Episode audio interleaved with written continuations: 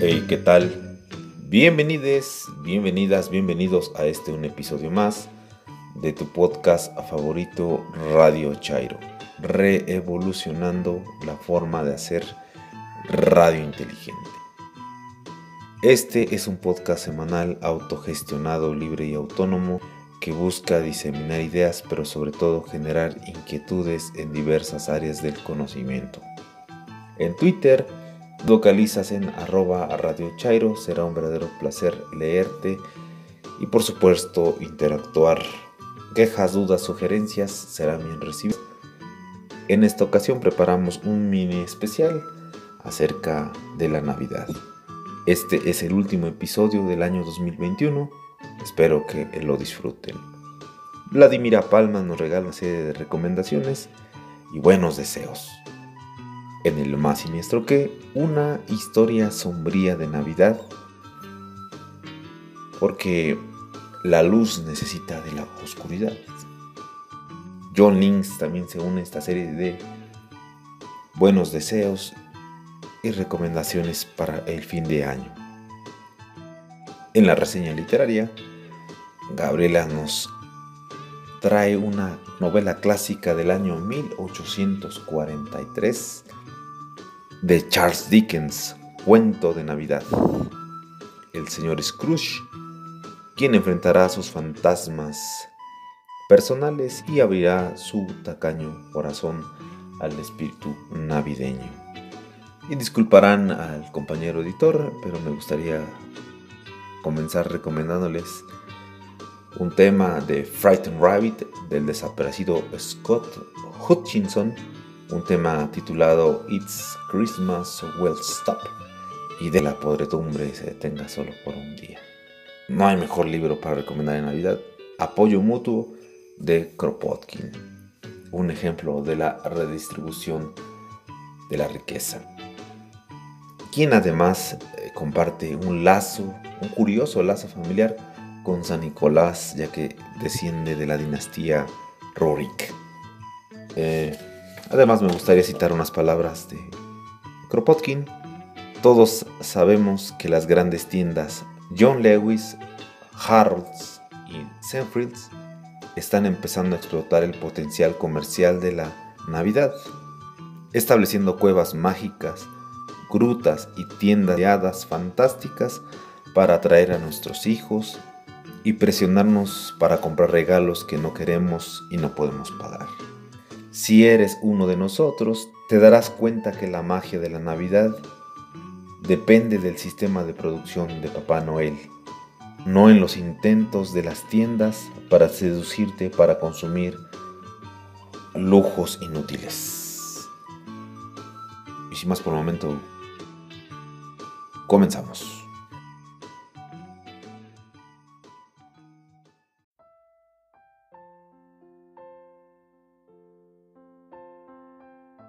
Para este último episodio de Un difícil año y por sugerencia de nuestra amiga Gabriela Zapata, quiero agradecer a los escuchas de Radio Chairo por compartir su tiempo con nosotros.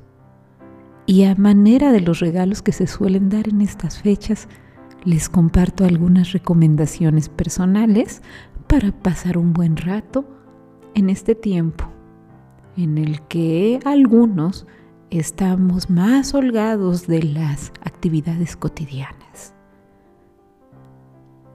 Confieso que soy fanática de las películas navideñas cursis y este fanatismo me llevó a encontrar en una plataforma cuyo nombre no recuerdo, pero empieza con N, una serie en noruega, Navidad en casa.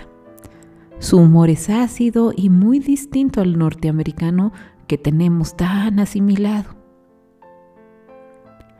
en literatura y para prepararse para el inicio de un nuevo ciclo de la vida, le sugiero la lectura del Jardín Secreto de Frances Hodgson Burnett. De música, cualquiera que les alegre el corazón. En esta época suelo escuchar a Leonard Cohen porque tiene las melodías perfectas para expresar mis sentimientos. Pero lo que más voy a recomendar para estos momentos es salir de nuestros celulares, computadoras y todo lo que pertenezca al mundo virtual y disfrutar de los paisajes que tenemos cerca. Subir un cerro, disfrutar un parque, caminar un sendero y darnos cuenta de los pequeños regalos que la vida nos da. Me despido y les deseo un interesante fin de ciclo. Nos escuchamos pronto para seguir compartiendo relatos y aventuras.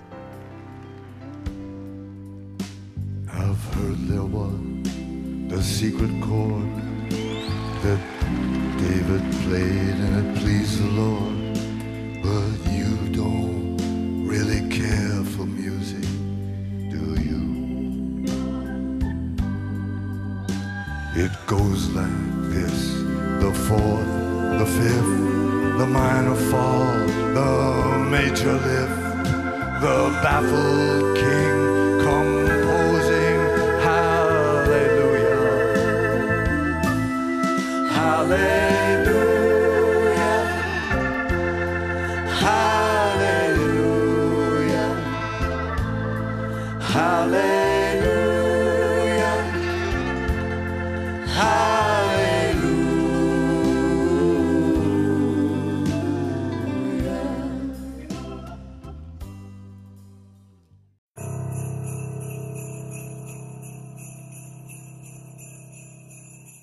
Green Christmas Story. Una historia sombría de Navidad. Una historia sombría de Navidad. Una historia sombría. El primer día de la Navidad, mi verdadero amor me, me dijo, oh Sara, mi dulzura. El segundo día de la Navidad, mi verdadero amor me mintió. Oh, qué lástima. Ahora yace en el fondo de la mar. El tercer día de la Navidad, el lechero vino a ver si mi marido estaba en casa para invitarle una cerveza. Hizo preguntas y casi se cae mi cabeza. Oh, qué lástima. Se lo merecía. Ahora hay dos en el fondo de la mar. En el cuarto día de la Navidad, la esposa del lechero vino. Estaba muy preocupada por la vida de su esposo. Un golpe en la cabeza. Y todo estuvo bien. Oh, qué lástima. Se lo merecía. Un cuchillo cortó su garganta. Ahora hay tres en el fondo de la mar. En el quinto día de la Navidad, mi verdadero amor me reveló. Estaba interesado en alguien más que su esposa. Esa soy yo. Fui a ver a su amante, solo para hablar. Después me fui a casa. ¿O no? Eso no fue una lástima. La piqué como carne, la puse en un saco. Ahora hay cuatro en el fondo de la mar. En el sexto día de la Navidad, un hombre llamó a mi puerta. Preguntó por mi marido, mi amor verdadero. Maldición. Qué lástima. Esto se está complicando. Lo estrangulé hasta morir. Ahora hay cinco en el fondo de la mar. En el séptimo día de la Navidad, la policía llamó a mi puerta. Dijeron que el hijo del lechero les había llamado. Al hacer preguntas y preguntas, descubrieron lo que yo había hecho. Oh, qué lástima. Fin de mi historia. Sara va a la cárcel. Rápidamente se me ocurrió un astuto plan. Miren la hora, casi son las cinco. Les traigo el té con un regalo especial. El veneno los hizo dormir, la daga los hizo sangrar. Es hora de huir. Ahora hay ocho en el fondo de la mar. Sí, hay ocho en el fondo de la mar.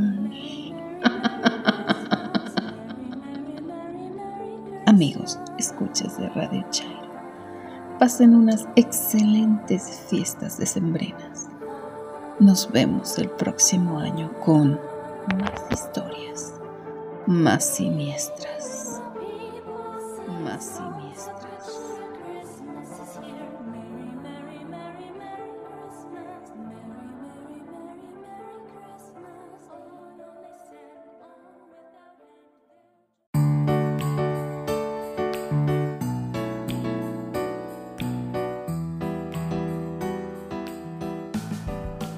Tal, Radio Escuchas de Radio Chairo? Nuevamente su amigo y compañero John Links, transmitiendo desde las montañas de la selva de asfalto para este su podcast preferido Radio Chairo. Es diciembre, es época navideña, tiempo de reflexión, tiempo de planeación del año entrante y también de recapitulación. Por lo, tanto, quiero agradecerles a todos ustedes que durante este año nos han acompañado en todas las cápsulas y episodios que hemos hecho especialmente para ustedes y el haberme permitido compartir con ustedes parte de lo que es este mundo intrínseco en nuestra vida ya de la tecnología. Deseando de corazón que lo que hayamos compartido con ustedes este año haya sido de utilidad y que el año venidero podamos compartir aún más información que nos ayude a adoptar la tecnología como un medio para mejorar nuestra calidad de vida y no para depender de ella como nos hacen creer en muchos lados. Agradecemos nuevamente su preferencia y les mandamos desde aquí, desde las ondas digitales, un cálido abrazo y los deseos de bienestar para ustedes, toda su familia y sus seres queridos en el año venidero. Gracias nuevamente.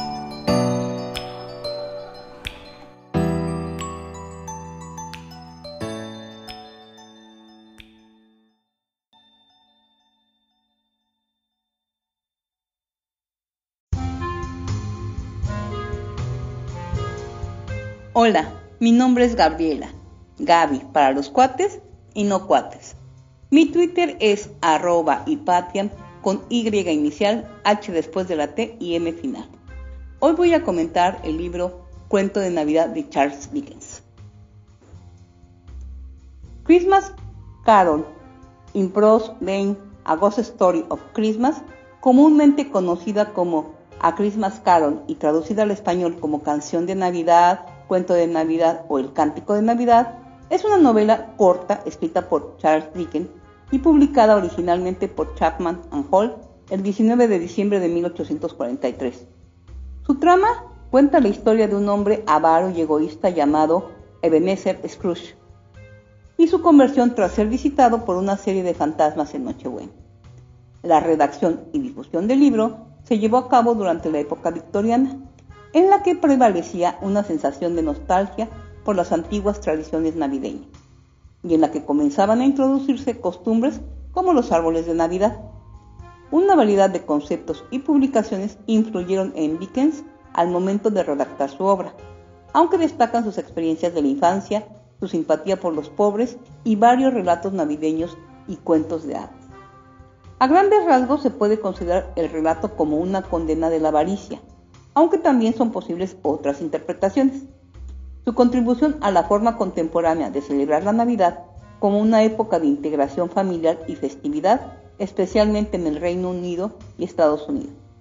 Ha mantenido su popularidad por el transcurso del tiempo y desde entonces ha sido traducida a diversos idiomas y adaptada a varios medios como el cine, el teatro y la televisión. Y ahora sí, comenzamos. Capítulo 1. El espectro de Marley. Empecemos por decir que Marley había muerto. De ello no cabía la menor duda. Firmaron la partida de su enterramiento el clérigo, el sacristán, el comisario de entierros y el presidente del duelo. También la firmó Scrooge. Y el nombre de Scrooge era prestigioso en la bolsa, cualquiera que fuese el papel en que pusiera su firma. El viejo Marley estaba tan muerto como el clavo de una puerta. Bueno, esto no quiere decir que yo sepa por experiencia propia lo que hay particularmente muerto en el clavo de una puerta, pero puedo inclinarme a considerar un clavo de féretro como la pieza de ferretería más muerta que hay en el comercio. Más la sabiduría de nuestros antepasados resplandece en los símiles, y mis manos profanas no deben perturbar, o desaparecería el país. Me permitiré, pues, repetir enfáticamente que Marley estaba tan muerto como el clavo de una puerta. ¿Sabía Scrooge que aquel había muerto? Indudablemente. ¿Cómo podía ser de otro modo? Scrooge y él fueron consocios durante no sé cuántos años. Scrooge fue su único albacea, su único administrador, su único sesionario, su único legatario universal, su único amigo y el único que vistió luto por él. Pero Scrooge no estaba tan terriblemente afligido por el triste suceso que dejara de ser un perfecto negociante y en el mismo día del entierro lo solemnizó con un buen negocio. La mención del entierro de Marley me hace retroceder al punto de partida. Es indudable que Marley había muerto. Esto debe ser perfectamente comprendido. Si no, nada admirable se puede ver en la historia que voy a referir.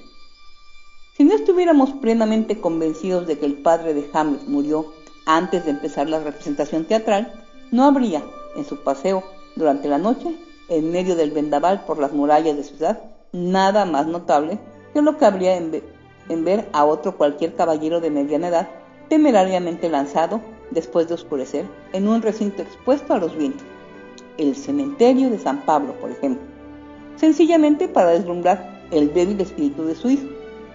Scrooge no borró el nombre del viejo Marley, permaneció durante muchos años en esta inscripción sobre la puerta del almacén. Scrooge y Marley. La casa de comercio se conocía bajo la razón social Scrooge y Marley. Algunas veces los clientes modernos llamaban a Scrooge Scrooge y otras veces Marley, pero él atendía por ambos nombres. Todo era lo mismo para él. Oh, pero Scrooge era atrozmente tacaño, avaro, cruel, desalmado, miserable, codicioso, incorregible, duro y esquinado como el pedernal pero del cual ningún eslabón había arrancado nunca una chispa generosa, secreto y retraído y solitario como una ostra. El frío de su interior le helaba las viejas facciones, le amorataba la nariz apilada, le arrobaba las mejillas, le entorpecía la marcha, le enrojecía los ojos, le ponía azules los delgados labios, hablaba astutamente y con voz áspera. Fría escarcha cubría su cabeza y sus cejas y su barba de alambre. Siempre llevaba consigo su temperatura bajo cero. Helaba su despacho en los días caniculares y no lo templaba ni un grado en Navidad. El calor y el frío exteriores ejercían poca influencia sobre Scrooge. Ningún calor podría templar, ninguna temperatura invernal podía enfriar, ningún viento era más áspero que él, ninguna nieve más insistente en sus propósitos, ninguna lluvia más impía. El temporal no sabía cómo atacarle la más mortificante lluvia y la nieve, y el granizo y el agua de nieve, podían jactarse de avejentarle en una sola voz, en que con frecuencia bajaban gallardamente, y Scrooge nunca. Jamás le detuvo nadie en la calle para decirle alegremente, querido Scrooge, ¿cómo estás? ¿Cuándo iréis a verme? Ningún mendigo le pedía limosna, ningún niño le preguntaba qué hora era, ningún hombre ni mujer le preguntaron en toda su vida por dónde se iba a tal o cual sitio. Aún los perros de los ciegos parecían conocerle, y cuando le veían acercarse, arrastraban a sus amos hacia los portales o hacia las callejuelas. Y entonces meneaban la cola como diciendo, es mejor ser ciego que tener malo. Pero, ¿qué le importaba a Scrooge? Era lo que deseaba, seguir su camino a lo largo de los concurridos senderos de la vida, avisando a toda humana simpatía para conservar la distancia. Una vez, en uno de los mejores días del año, la víspera de Navidad, el viejo Scrooge se hallaba trabajando en su despacho. Hacía un tiempo frío, crudísimo y nebuloso, y podía oír a la gente que pasaba jadeando arriba y abajo, golpeándose el pecho con las manos y pateando sobre las piedras del pavimento para entrar en calor. Los relojes públicos acababan de dar las tres, pero la oscuridad era casi completa. Había sido oscuro todo el día y por las ventanas de las casas vecinas se veían brillar las luces como manchas rubias en el aire moreno de la tarde. La bruma se filtraba a través de todas las hendeduras y de los ojos de las cerraduras, y era tan densa por fuera que, aunque la calleja era de las más estrechas, las casas de enfrente se veían como meros fantasmas. Al ver la sórdida nube extenderse, oscureciéndolo todo, uno podría haber pensado que la naturaleza se estuviera echando encima y estuviera tramando algo a gran escala. Scrooge tenía abierta la puerta del despacho para poder vigilar a su dependiente, que en una celda lóbrega y apartada, una especie de cisterna, estaba copiando carta. Scrooge tenía poquísima lumbre, pero la del dependiente era mucho más escasa. Parecía una sola ascua, mas no podía aumentarla, porque Scrooge guardaba la caja del carbón en su cuarto, y si el dependiente hubiera aparecido trayendo carbón en la pala, sin duda que su amo habría considerado necesario despedirlo. Así, el dependiente se embozó en la blanca bufanda y trató de calentarse en la llama de la bujía. Pero como no era hombre de gran imaginación, fracasó en el intento. Felices Pascuas, tío, Dios os guarde, gritó una voz alegre. Era la voz del sobrino de Scrooge, que cayó sobre él con tal precipitación que fue el primer aviso que tuvo de su aproximación. Bah, dijo Scrooge, paparruchas. Este sobrino de Scrooge se hallaba tan arrebatado a causa de la carrera a través de la bruma y de la helada que estaba todo encendido. Tenía la cara como una cereza. Sus ojos chispeaban y humeaba su aliento. Pero tío, ¿una paparrucha a la Navidad? dijo el sobrino de Scrooge. Seguramente no habéis querido decir eso. Sí, contestó Scrooge. Felices Pascuas. ¿Qué derecho tienes tú para estar alegre? ¿Qué razón tienes tú para estar alegre? Eres bastante pobre. Vamos, replicó el sobrino alegremente. ¿Y qué derecho tenéis vos para estar triste? ¿Qué razón tenéis para estar cabizbajo? Sois bastante rico. No disponiendo Scrooge de mejor propuesta en aquel momento, dijo de nuevo, va, y a continuación, paparrucho. No estéis enfadado, tío, dijo el sobrino. ¿Cómo no voy a estarlo? replicó el tío, viviendo en un mundo de locos como este. Felices Pascuas. Buenas Pascuas te dé Dios. ¿Qué es la Pascua de Navidad sino la época en que hay que pagar cuentas no teniendo dinero? En que te ves un año más viejo y ni una hora más rico. La época en que, hecho el balance de los libros, ves que los artículos mencionados en ellos no te han dejado la menor ganancia después de una docena de meses desaparecido. Si estuviera en mi mano, dijo Scrooge con indignación, a todos los idiotas que van con el felices Pascuas en los labios, los cosería en su propia sustancia y los enterraría con una vara de acebo atravesándoles el corazón. Eso es. Tío, suplicó el sobrino. Sobrino, repuso el tío secamente. Celebra la Navidad a tu modo y déjame a mí celebrarla al mío. Hasta aquí dejamos esta interesante novela, que realmente es un cuento, es un texto pequeño, pero muy esclarecedor, que nos habla acerca de qué es lo que queremos en Navidad. Y espero que para todos ustedes la Navidad sea todos los días y el espíritu navideño de compartir y de ser generoso con los demás los acompañe ahora y todo el año que viene. Si tienen alguna recomendación o sugerencia, envíenla y con gusto trataré de complacerlos. Gracias.